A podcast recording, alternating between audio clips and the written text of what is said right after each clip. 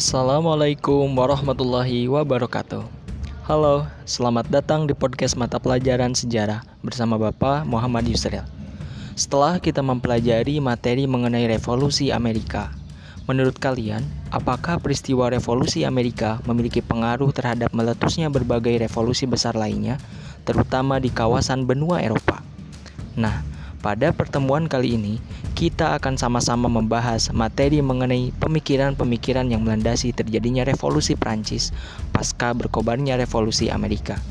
Dengan adanya materi tentang sejarah terjadinya revolusi Prancis, kalian diharapkan dapat memahami pemikiran-pemikiran yang melandasi terjadinya revolusi Prancis sebagai suatu peristiwa sejarah yang terjadi secara berkelanjutan Demikian pengantar pembelajaran yang dapat Bapak sampaikan.